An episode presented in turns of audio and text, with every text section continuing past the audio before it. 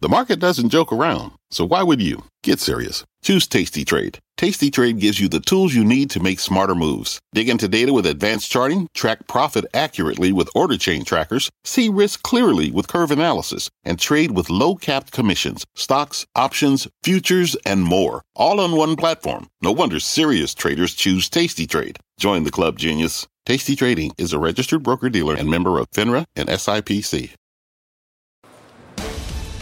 Live from the NASDAQ market site overlooking New York City's Times Square, this is Fast Money. I'm Melissa Lee. Tonight's trader lineup Tim Seymour, Karen Finerman, Dan Nathan, and Guy Adami. Head on fast all that glitters. Gold crossing the 2K mark earlier today, and the precious metal now up nearly 9% this year, while the S&P is down more than 7%. Should investors keep mining the metals? We will dig in. Plus, Elon Musk has some big gripes with the Twitter board, complaining they're literally not investing in the company. They don't seem to use the product much, and they still get paid a lot of money. Is he just mad that Twitter's not embracing his offer, does he have a point? We'll debate that. And later, the bird flu spreading to 31 states, infecting nearly 27 million chickens and turkeys on farms. Egg and poultry prices spiking. We will go inside these numbers and the stocks being impacted. But we start off with the countdown to big tech earnings. Netflix set to kick off the parade in just under 24 hours. The stock is flirting with its lowest levels in two years. And it's not the only tech name struggling. Look at the performance of the biggest names in the market just this month. Microsoft down more than 9%, Alphabet down more than 8 under even more pressure. The high growth, high multiple stocks, SoFi, Robinhood, Carvana, just some of the names dropping double digits in this young month of April. And with the interest rates starting to climb to their highest levels since the end of 2018, is this trade just about to completely crumble Dan, and specifically we're talking about big cap tech. Are we going to see that shoe drop? Well, I think you have to differentiate between a company like Netflix when get the tech earnings off. It's a $150 billion market cap company that's had uh, explosive growth over the last two years. Obviously, a pandemic winner here. Uh, earnings and sales expected to be kind of flattish. And really, I guess the question is, do you want to value this company on next year's earnings and sales growth this early in 2022? And my guess is not. I think a lot of investors are probably waiting for one other shoe to drop. So if you're thinking of this really giving the tone for mega cap tech earnings. I'm not sure Netflix is going to do it. I really think we're going to have to wait a week or two until we get into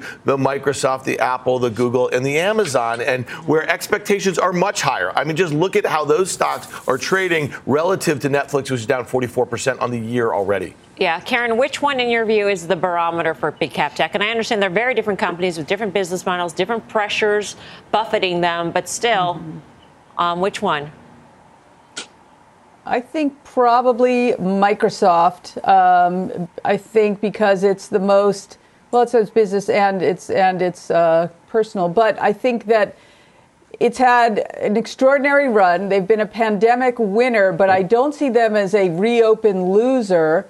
Um, and it's it's a quality company. It should trade at a high premium. It does trade at a high premium, but is it enough? So I think that'll sort of be a major tell. To me, the the Amazon sort of a separate animal, and then also together, I would probably have uh, Meta and Alphabet, which are the cheapest by uh, many metrics or most metrics.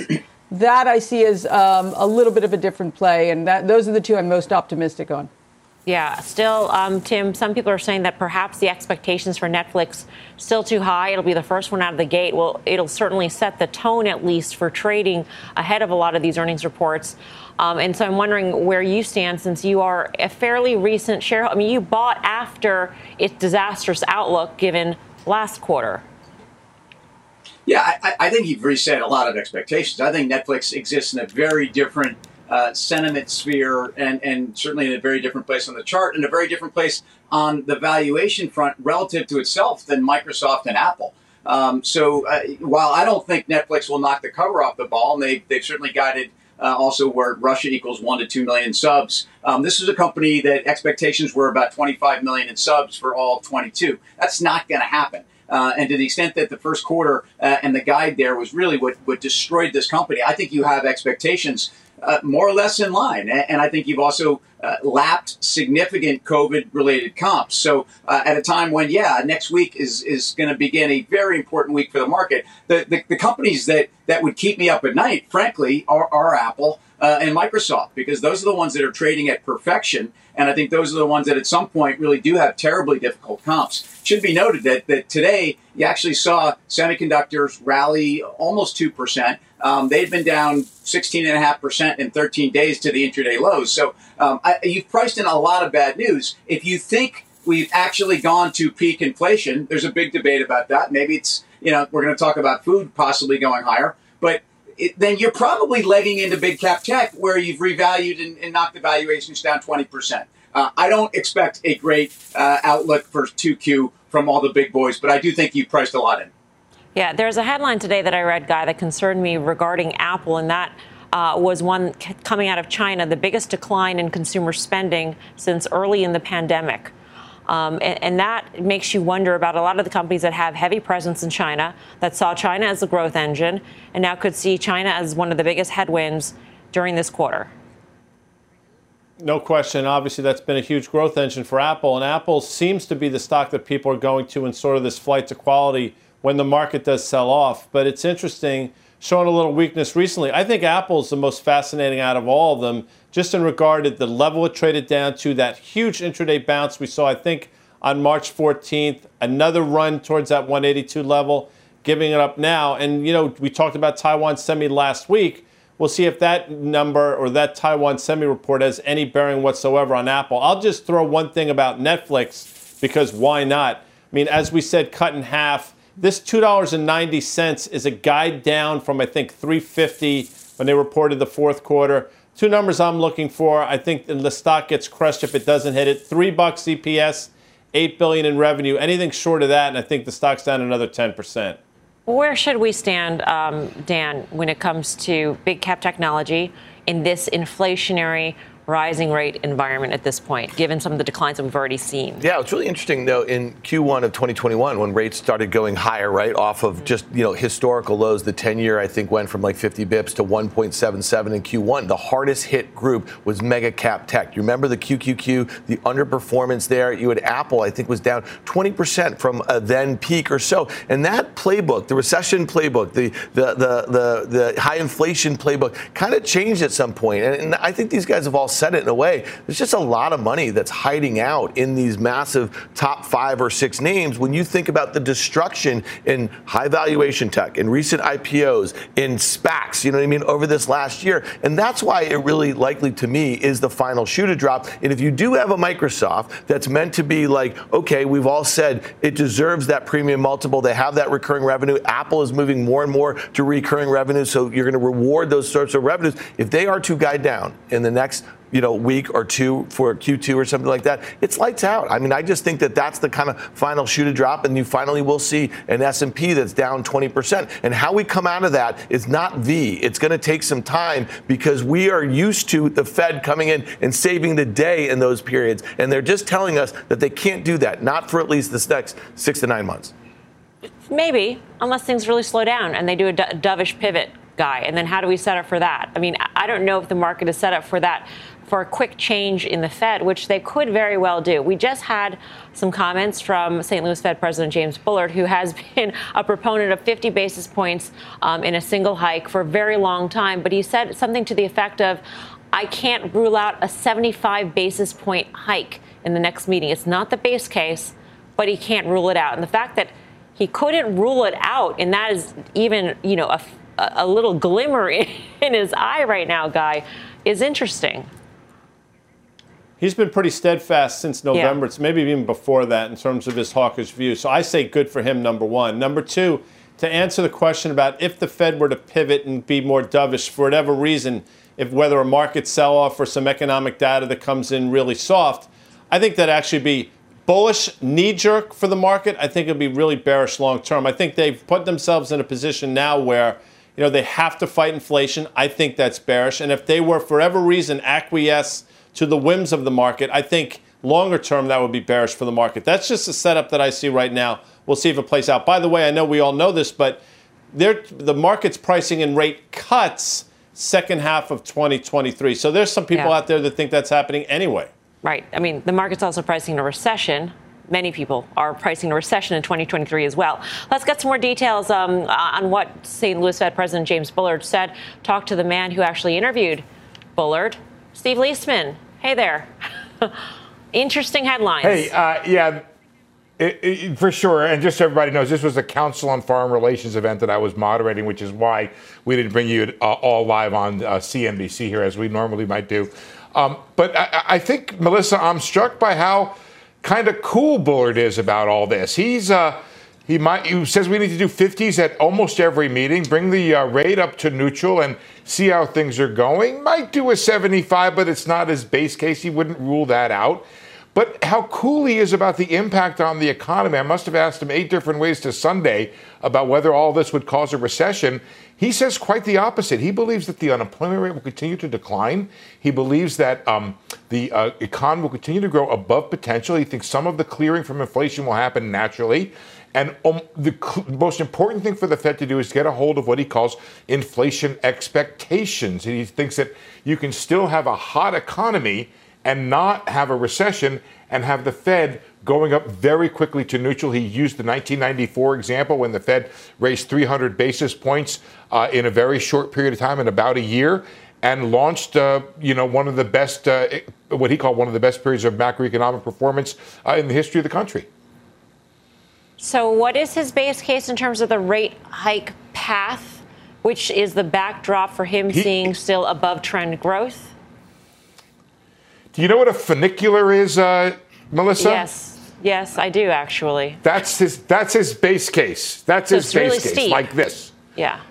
it's really steep. So he wants to get to three and a half by the end of the year. So that's 3 uh-huh. 325 basis points, 3.25 percentage points in addition to balance sheet reduction. That's above where your average Fed person is by about I don't know, call it 100 basis points, depending upon where you put the average. So he has another four quarter point hikes built in to his scenarios. What he like, he may not get right. that from the Fed or from other committee members. And let, us be clear that he's been pushing this and he's moved the committee with him, but not as far as he's been willing to go. He thinks we need to get to neutral. He thinks the Fed is behind the curve. And by the way, he also points this out, which I'm sure a lot of your members of your panel are aware of a lot of the tightening's already in. You know, you're looking at a 250 two year, uh, 280 uh, uh, on the on the 10 year. So it's there. He thinks that that uh, the Fed the Fed doesn't have as far to go in terms of pushing the market uh, as as it has to actually raise the funds rate to meet what market is already priced in.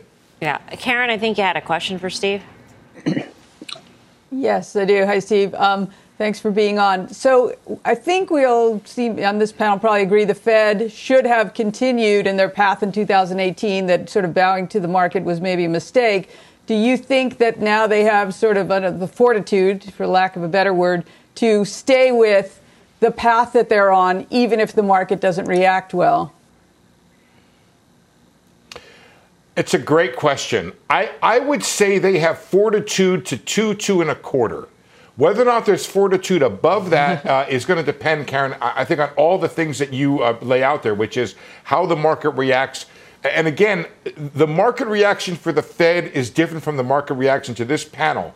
What would cause you guys to cringe and hide under your desks is not the same thing that would cause Powell to do the same. Uh, what he would be concerned about would be market functioning. Is market clearing? Is it gapping down? Is there liquidity in the market? Those would be the things that would concern the Federal Reserve. Whereas uh, over time, a 5, 10, 15% decline in, in the market, you can throw things at me now if you like, would be something that would not necessarily concern the Fed, depending upon how we get there.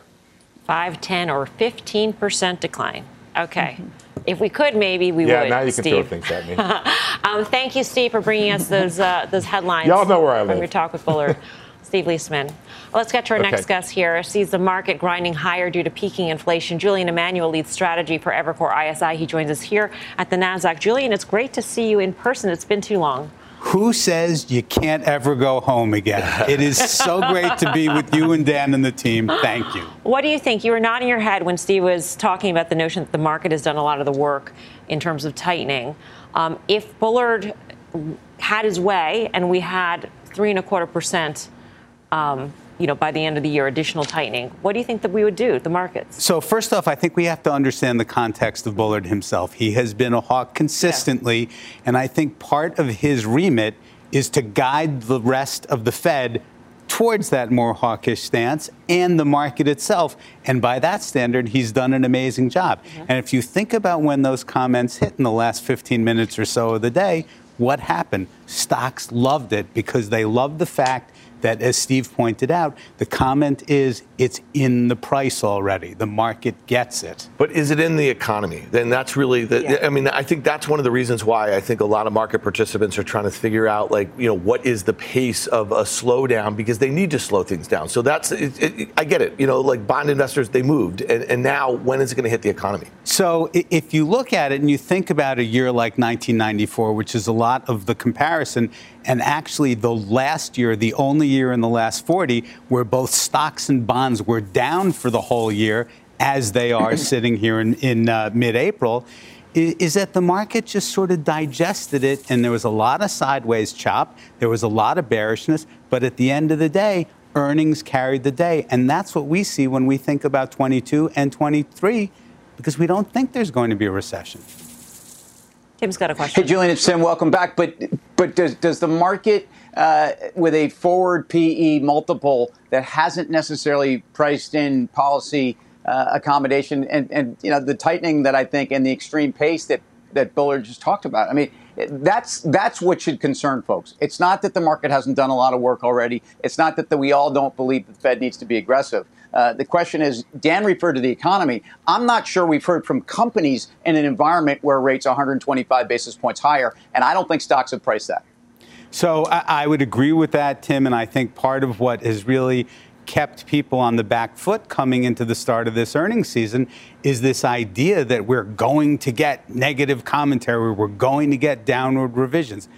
And we might. But our point of view is from a, a stock market perspective, with lots of delevering going on. 15% bulls, essentially a 30 year low. That's in the price. Now, as far as the economy is concerned, again, it, to us, it, it is a question of can you manage through what's already in the price from an asset market perspective. And our view is, is that as, as difficult as the external circumstances have been abroad and certainly slowing down in China now, the U.S. consumer is still intact. Um, but in terms of be, things being priced in in this negative commentary, Julian, do you think companies will actually stick by guidance when they can easily say we've got inflation, inflationary pressures, we have question marks about markets around the world because of Ukraine, Russia, and because of what's going on in China. I mean, it, it feels to me that it's it's the perfect opportunity for companies to give negative guidance and to cause earnings estimates to come down. So I think there has been an element of caution, uh, but in fact, part of the story that's been remarkable is that margins on balance haven't contracted because the pricing power has been there. And again, it comes down to the consumer. Could pricing power erode? It could, but you're speculating that that's going to happen. And and from from that point of view, look, are you going to get at, uh, peak commodity prices, peak inflation, mm-hmm. as we think may be happening? You're not going to hear that from companies. They don't need to take that risk yeah. guidance wise.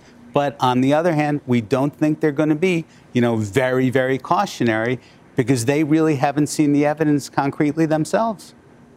Julian, thank you. Good thank to see you. you. Great Hope to see, see you again in person soon. Julian Emanuel. Guy Adami, what do you what do you think? I, I feel like I know what you think. That's a terrible thing to say, but in terms of the kind of guidance we're going to hear from companies this earnings season and whether or not they continue to have pricing power. Remember, a lot of companies have already um, instituted a round of price hikes on consumers for various other reasons prior to this.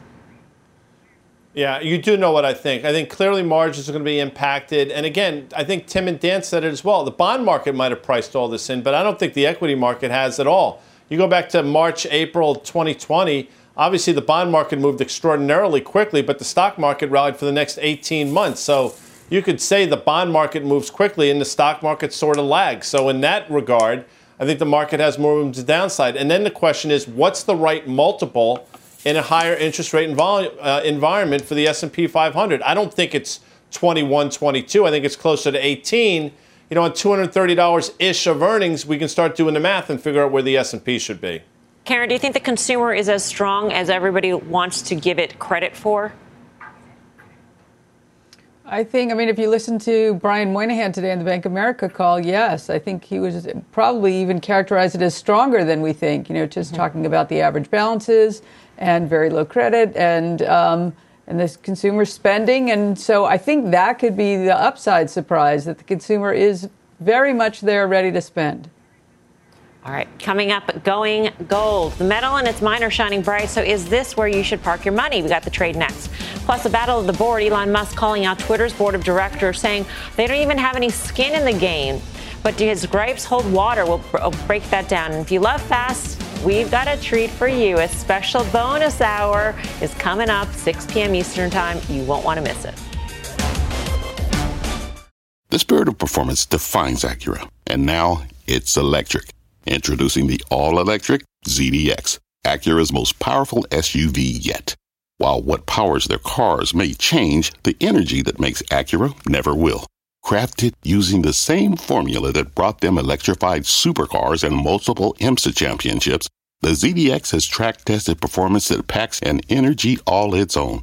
With a premium Bang & Olufsen sound system and up to 313 mile range on a single charge, and a Type S variant with an estimated 500 horsepower, the ZDX is everything they said electric could never be.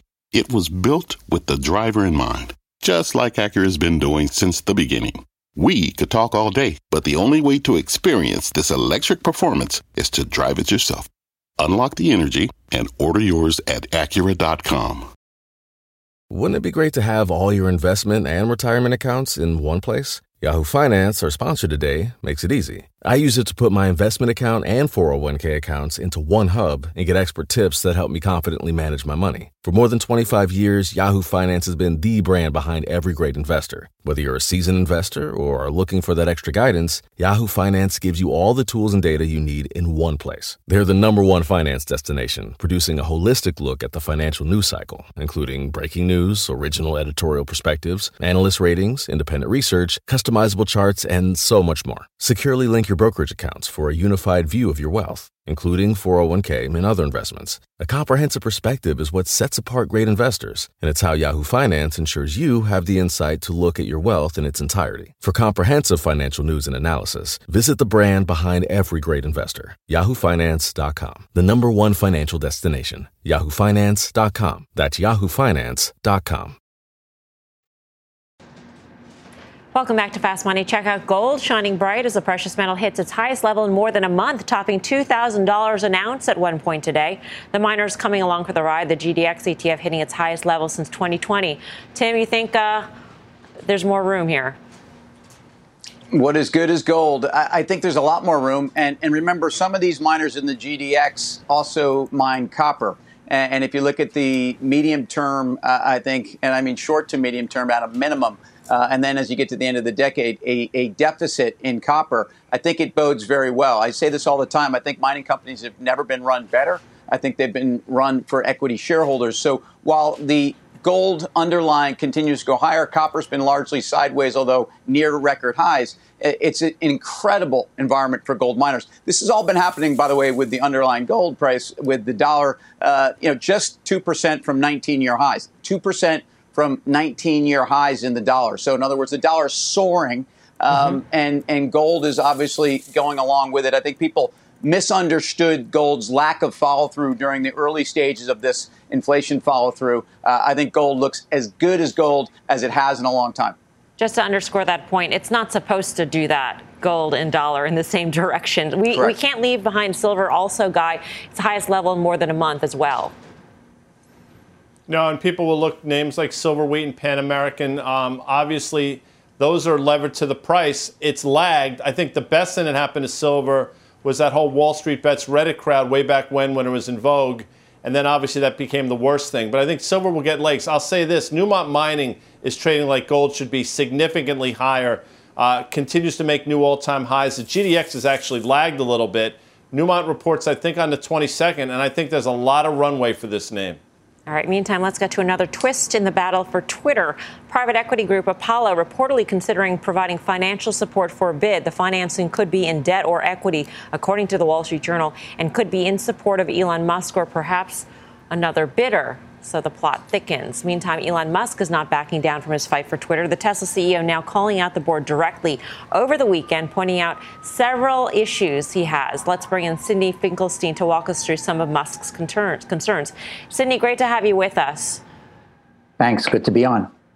Um, I want to ask you about some of these some of these complaints um, and, and whether or not this is something that we should be concerned about. You had indicated to our producers that you think boards are in general too cozy. So the fact that the Twitter board they don't use the product much, if at all, they get paid a lot of money, um, and they don't have stock. Are these issues to be concerned with? How common are these practices? So, yes, they are uh, issues. You'd like your board members to have some of their own personal skin in the game um, using the uh, the company's product. That kind of makes sense. Twitter is kind of a low barrier to to use. Uh, although I will say that a bunch of board members are very very um, uh, wealthy on their own right from other work that they've uh, other work that they've done. So um, the mystery is why none of that wealth is going into Twitter stock. Uh, do you think that the Twitter board is conflicted because they're getting paid a lot? I mean, you mentioned that they're wealthy already, but the, the, the fact that they can collect a fairly um, fat paycheck for sitting on the board uh, hinders them from being objective in evaluating any sort of bid. So, you know, people join boards of directors for lots of reasons. Uh, one is to uh, gain social uh, cachet and prestige. One is to network with important people in the business community. And yes, for some people, um, supplementing their income is part of it. But uh, when you look at the board members here, they they uh, they're doing pretty well. So you know, I know Elon Musk has said they're they're getting a lot of uh, they're getting a lot of uh, money, and maybe it's a lot of money for an average person, you know, two hundred fifty or three hundred thousand each or whatever it is.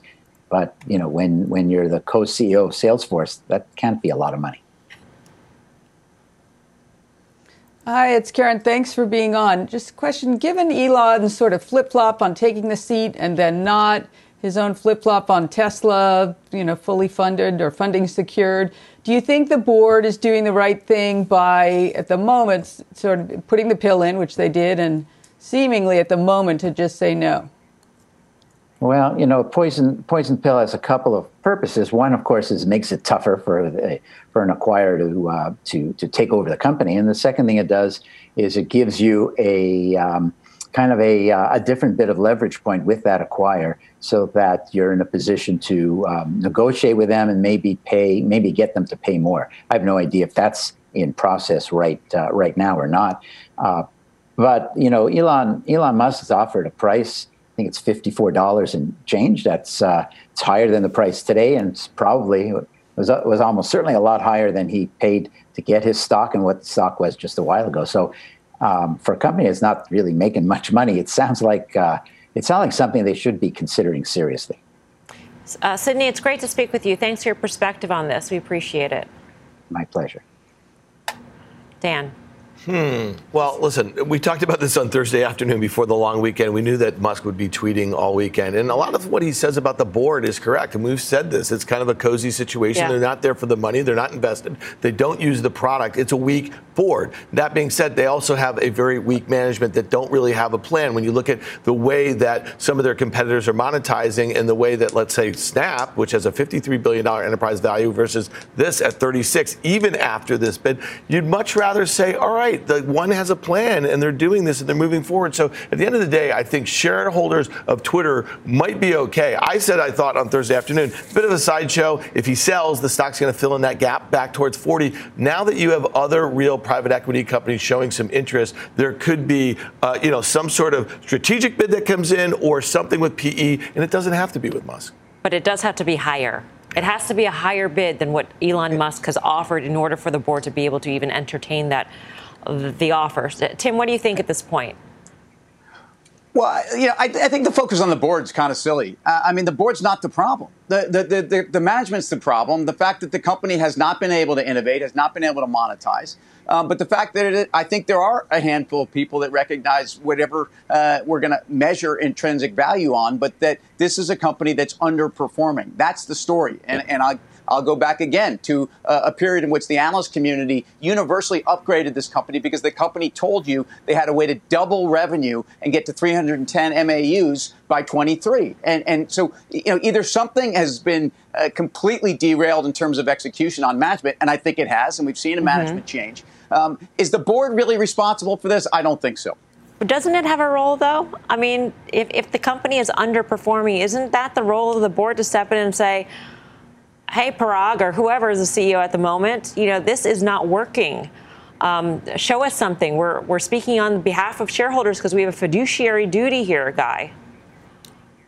I'm sure they've had those conversations, though. And to Tim's point, you know, I don't need the board members necessarily using Twitter or tweeting. I mean, I'm sure there are people that sit on the board of Deere and Company. They're not driving tractors on the weekend, or maybe I'm wrong. Who knows? I don't think that's a prerequisite. But I think to Tim's point as well, it's about the company, it's about management. They've underperformed. I'll tell you this about the stock, though, and we've been pretty steadfast. This 45-55 range is working, and I think we're going to. I do think we will see 55 before we do see 45. So you trade it that way. What do you think, Karen? Does Musk have a point about boards, and, and shouldn't the I mean, isn't it partially the responsibility of the board to make sure that whatever plan is being executed for the good of the company, to show growth in the company? Yes, I mean, so indirect to me, the most important job of the board is to hire and fire the CEO. Okay, so they've done that, right? And then the second most important job of the board is a situation just like this. How do they maximize value for the shareholders? So I, I, get the, you know, the sort of gripes about the, what the board has been doing because there've been sort of management issues for a while. What's sort of interesting to me is Jack seemingly, I don't know, did he turn against the board? Is he, I mean, he's going off the board, right? That's sort of interesting. I wonder if he would team up with Elon to buy it. I don't know. Just a thought. Uh, I don't see Jack teaming up with Elon, but I'll just say this. I mean, this thing is not done on 420. Jack, uh, I think Elon said he's going to take his ball and go home. I mean, we're just a couple days away from that. So I suspect that, you know, the longer that Elon can stay in the game is the greater the likelihood that he actually can kind of marshal um, other large shareholders, some other private equity. And, you know, there was a lot of concern if he could buy this or not. He'd have to lever his Tesla shares or whatever. I mean, he probably stays in the game for longer. The stock probably stays buoyed. And Guy's probably right because if there is one other bidder that comes in or gives Elon a little support, it's going to get to that $54 number um, because it has to be a higher offer that gets the deal done. 420, by the way, is when Tesla also reports earnings. Karen, as a former arbitrageur, as we like, or ar- arbitrageuse, yes. I don't know what you, what you called yourself then, um, but but does this scenario yeah. look interesting to you at this point? I mean, I was thinking more about it over the weekend. I think Guy's point about something bullish happens before something bearish. Um, I think, you know, we, we haven't seen financing. It would be easy for him if he did have financing to show us the financing. It's odd that, you know, the most, the richest person in the world is seen by the arbitrage community as kind of flaky and you can't really count on him. That's sort of telling to me. So given the downside, if he were to say, forget it, I'm bored with this, I'm out, I got 9.2% of the company to go, uh, that downside I'm not so excited about. So I'm not in it. All right. Coming up, Schwab shares getting shellacked. Say that three times fast. We'll tell you what had that trade under pressure today. Plus, IBM on deck, the tech company gearing up to report results tomorrow. So we're taking a dive into the options pit to see the action. Fast Money's back in two. Get your trades to go with the Fast Money Podcast. Catch us anytime, anywhere. Follow today on your favorite podcasting app. We're back right after this. What's on the horizon for financial markets? At PGIM, it's a question that over 1,400 investment professionals relentlessly research in pursuit of your long term goals.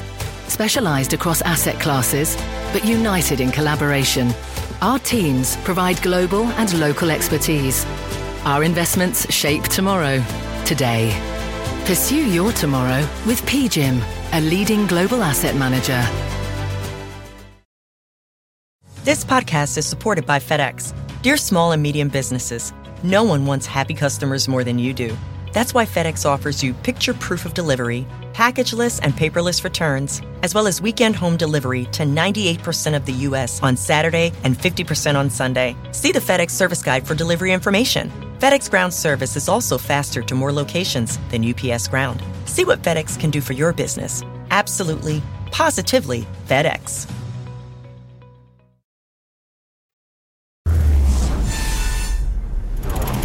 Welcome back to Fast Money. We've got a broker buzzkill. Check out Schwab shares sinking more than 9% after the company reported results that missed analyst targets on both the top and the bottom lines. The legacy brokers under some pressure as they lower or eliminate fees to compete with the likes of Robinhood. Guy, nobody's getting it easy these days in this in this world. No.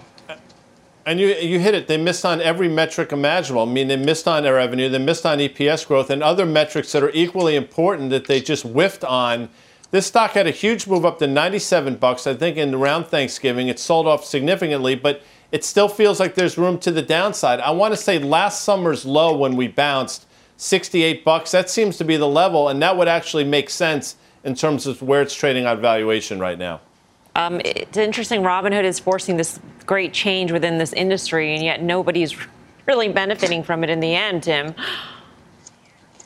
Yeah, it's it's it's it's funny to hear Robinhood mentioned as if they've been this you know this aggressive uh, pursuer and they can't get out of their own way. But I, I think this is also a market dynamic, and I think this is a mm-hmm. wealth effect dynamic. And I think Schwab customers are feeling it from the housing market uh, that I believe is actually uh, weaker, at least for a lot of these folks in real time, than it ultimately may be in the long term. But um, I think the stock market is something else. Like to me, uh, the name you want to be in in the space that gets you into the brokerage community across into you know pure wealth management is Morgan Stanley. And Morgan Stanley has underperformed the investment banking group, at least Goldman Sachs, uh, over the last couple months. I think Morgan Stanley is well positioned, and I think at some point Morgan Stanley could do a strategic acquisition in the uh, you know the different demographic. Whether it's going to be a Robinhood or not, it's another story altogether. But I- would rather be driving with micro, excuse me, with Morgan Stanley leading the way here. They they are the class of the operation.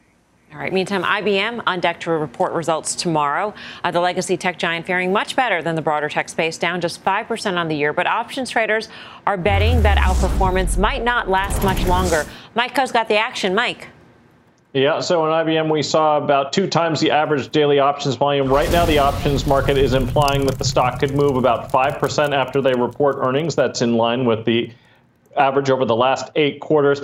Now, as you pointed out, bearish bets just edged out the bullish ones. And an example of one of the bearish bets that we saw was a purchase of 300 of the October 125 puts at $9.70 each, 300 contracts. Doesn't sound like a lot, but at nearly $1,000 per contract, that's actually an outlay of 300,000 bucks in premium. Obviously, the buyer of those puts is betting that IBM could retest the lows from last November. All right, Mike, thanks for that, Mike Khouw. Uh, Dan, what do you what do you make of IBM here?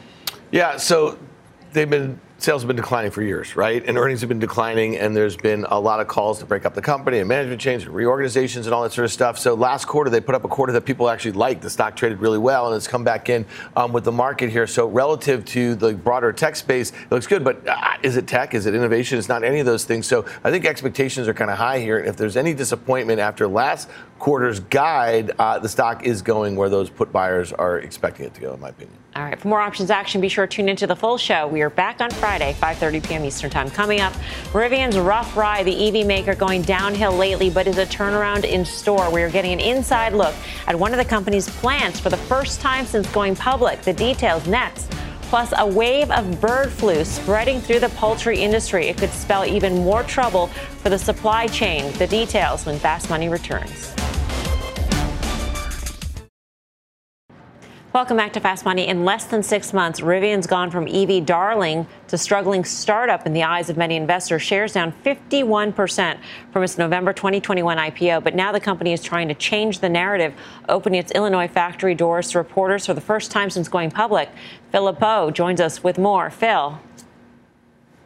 Hey, Melissa, another rough day for Rivian. And the question for investors right now is when do we have confidence that the supply chain and the production problems are behind them? That they finally have things going in the right direction and are consistently increasing production. We did go to the plant in Normal, Illinois. That's in central Illinois, where they have three assembly lines going right now the R1T electric pickup truck, the R1S, the electric SUV, and yes, we did see the electric delivery vans that they're building for uh, Amazon, which is a stakeholder in Rivian, look at their production. It has steadily increased, even though they have a guidance of just 25,000 vehicles for 2022, which is well below what people were previously expecting them to build. But when we talk to the CEO, RJ Scaringe, he believes that most of the challenges that they're encountering, they have eliminated them.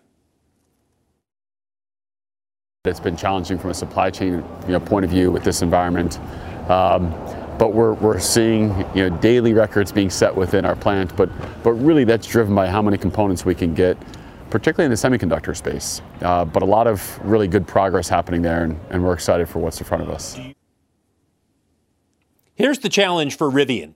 Uh, the fact of the matter is that they are not on the board in the eyes of investors when it comes to EVs in the US. They just aren't. I mean, it's Tesla's market, and then you've got some other players there. Yes, the EVs sales are going to be increasing to more than 2 million per year by 2025 and by then RJ Scaringe says they're going to have a decent size of the market, decent chunk of the market he believes as they continue to ramp up production and by the way they also have the R2 small SUV that they plan to roll out once their plant in Georgia is up and running by 2024, early 2025. As you take a look at shares of Rivian, keep in mind they have 83,000 reservations. So they do have people more demand than supply at this point. But if you place an order today, you're not getting it until the end of 2023. And as you take a look at Rivian, Lucid, and Fisker, the challenge for all of these guys, getting that backlog into production and getting the vehicles delivered.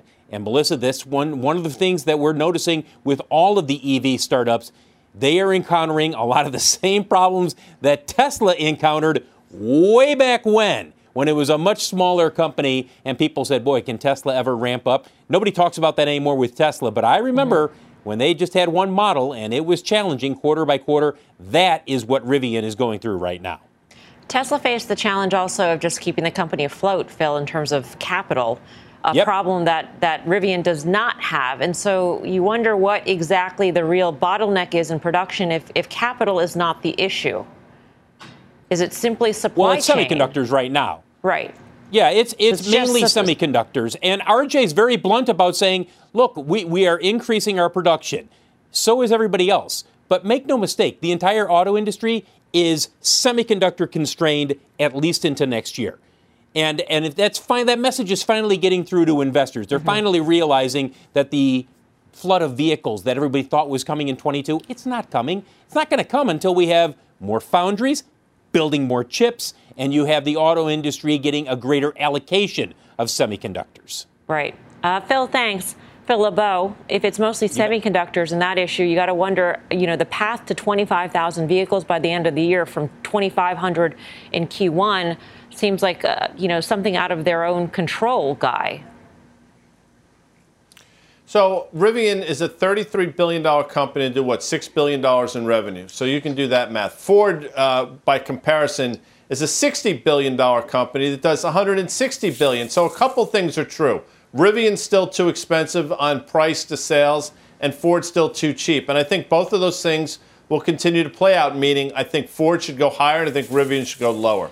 Yeah, that said, guy, Mel made the best point. They don't have the capital concerns at the time that uh, 10 years ago that Tesla did when they were trying to ramp. They have $18 billion in cash. Thank you to investment bankers who brought that company public, and they don't have a lot of debt. And we know that they're losing, expected to lose, I don't know, five billion dollars in net income, and then that's supposed to decline over time. So I think the, the, the public markets at some point will be able to give them um, a little leeway, especially if their burn is less, and if they were to hit those twenty-five thousand uh, cars by the end of the year. And then also, Amazon's kind of the wild card in a way because they could always step up the orders, which would give the optics of the business a, a little better look, in my opinion. All right, coming up, a massive bird flu outbreak rocking the poultry industry, and the infection could have some serious impact on the consumer. We got the details next when Fast Money returns. All right, get ready for a bonus hour of fast money coming up at the top of the hour, hitting growth stocks and earnings, even taking some of your questions. Again, 6 o'clock Eastern Time, so stay tuned. Meantime, A massive wave of bird flu is spreading through the poultry industry. Nearly 27 million chickens and turkeys have been infected, and more than 30 states have reported cases. The outbreak has sent egg prices soaring. The CDC says this is a low risk to the public, but is this just another blow to the supply chain and to consumer budgets? Let's bring in Joe Kern, CEO and founder of Partners for Production Agriculture. Joe, great to have you with us. Thanks for having me this afternoon anybody who's gone shopping knows that all food prices have gone up, but egg prices in right. particular have gone have skyrocketed. Can you give us some perspective on on when there could be some relief in sight? Well, sure, and and I think that you you've underpinned this properly. That uh, there's some 325 million laying hens in the United States, of which uh, about 20 million have been affected, and so you get a you know a solid six percent reduction in supply, and just kind of the the merit of supply and demand economics uh, have pushed those prices higher. And it came at a time frame right in front of Easter. I think that's a huge component. We're already starting to see that one start to back off just a little bit uh, from $3 a dozen wholesale down to 275 to 250 or so. We're probably going to stabilize someplace in here, though. But I think you've seen the highest prices for the egg side. So we we had hit peak inflation on the egg front, um, Joe. I'm wondering though, in terms of prices going higher or staying higher, how sticky these high prices are. Um, what is a cycle for for egg laying hens? I mean, how quickly can you replace the ones that have been culled uh, and therefore get more supply back on the market? And, and, you're bringing up a great point because it's not just been the laying hens, it's been the pullets. The replacements that would have come in naturally have also been negatively impacted. And so we're probably into a little bit of a longer cycle. And you bring up a very good point about the stickiness of these prices. Just in this inflationary environment, we're not going back to whatever we thought was normal. Normal is going to be at a much, much higher level uh, than what it was. And that's and it's not just eggs. I mean, you've got uh, you've got turkey meat trading at above five dollars a pound, uh, chicken breast at three dollars a pound. Uh, we were in Walmart yesterday paid $5 a gallon for milk. The price of all agricultural commodities are going to be moving higher. It's partially due to the supply chain, but also input prices have moved significantly higher also. Corn is trading $8 a bushel as we speak. And so, in an environment in which all proteins across the board, Joe, are going mm-hmm. higher, is there some more room for egg prices to even float higher? Because, I mean, the, to trade down, I mean, the trading down effect, because this is oftentimes a, a low cost source of protein for right. low income households or, or, people who are just watching their budget. Um, as long as it remains lower than rising beef prices or rising chicken prices, I mean, could we could we still see higher prices in eggs? Uh, probably not. I, I think okay. we've reached a peak, and you bring up you bring up an incredibly good point. Is that eggs represent probably the best value in protein? They're incredibly digestible. Uh, they're relatively economic. Uh, that even if you're three dollars a dozen for eggs, if you have four of them, you know that's a big deal. That's that's a dollar per meal, and so it's uh, it's tough to get too much more economical than than what egg protein provides. Joe, great to great to have you on. Thank you for giving right, us perspective on this problem. All right, sticking down on the farm. Check out rising ag prices. Joe had mentioned them agricultural um, commodities, corn, soybean, rough rice, all moving higher over the last few months. So it's everything that consumes these things, whether it be other animals or humans. And that's all bad for consumers' pocketbooks, Tim.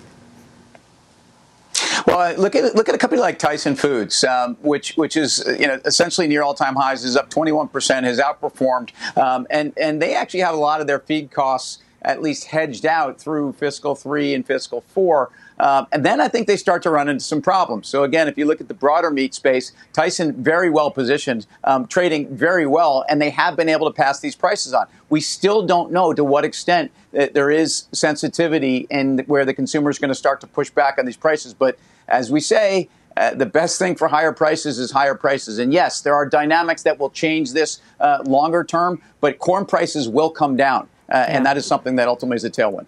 Karen, good or bad for the grocery businesses of a, a Target or a Walmart, mm-hmm. higher food prices?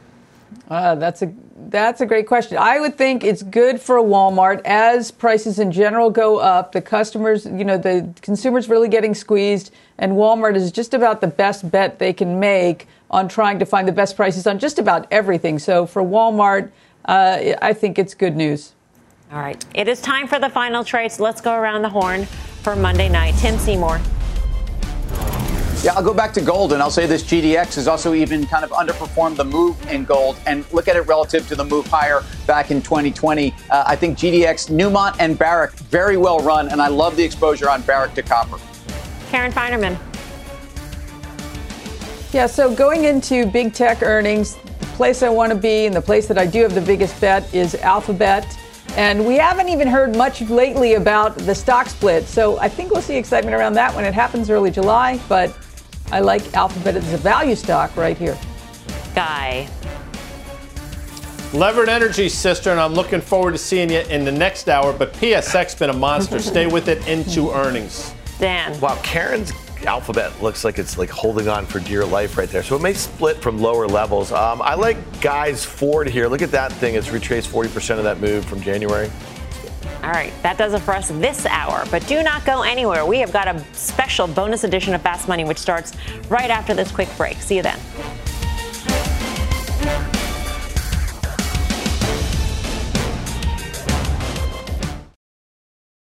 This podcast is supported by FedEx. Dear small and medium businesses, no one wants happy customers more than you do. So you need a business partner just like you.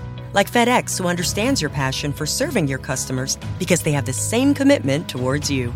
That's why FedEx offers you picture proof of delivery, packageless and paperless returns, as well as weekend home delivery to 98% of the U.S. on Saturday and 50% on Sunday. See the FedEx service guide for delivery information. What's more, FedEx Ground is faster to more locations than UPS Ground. Trust FedEx for timely deliveries. See what FedEx can do for your business. Absolutely, positively FedEx.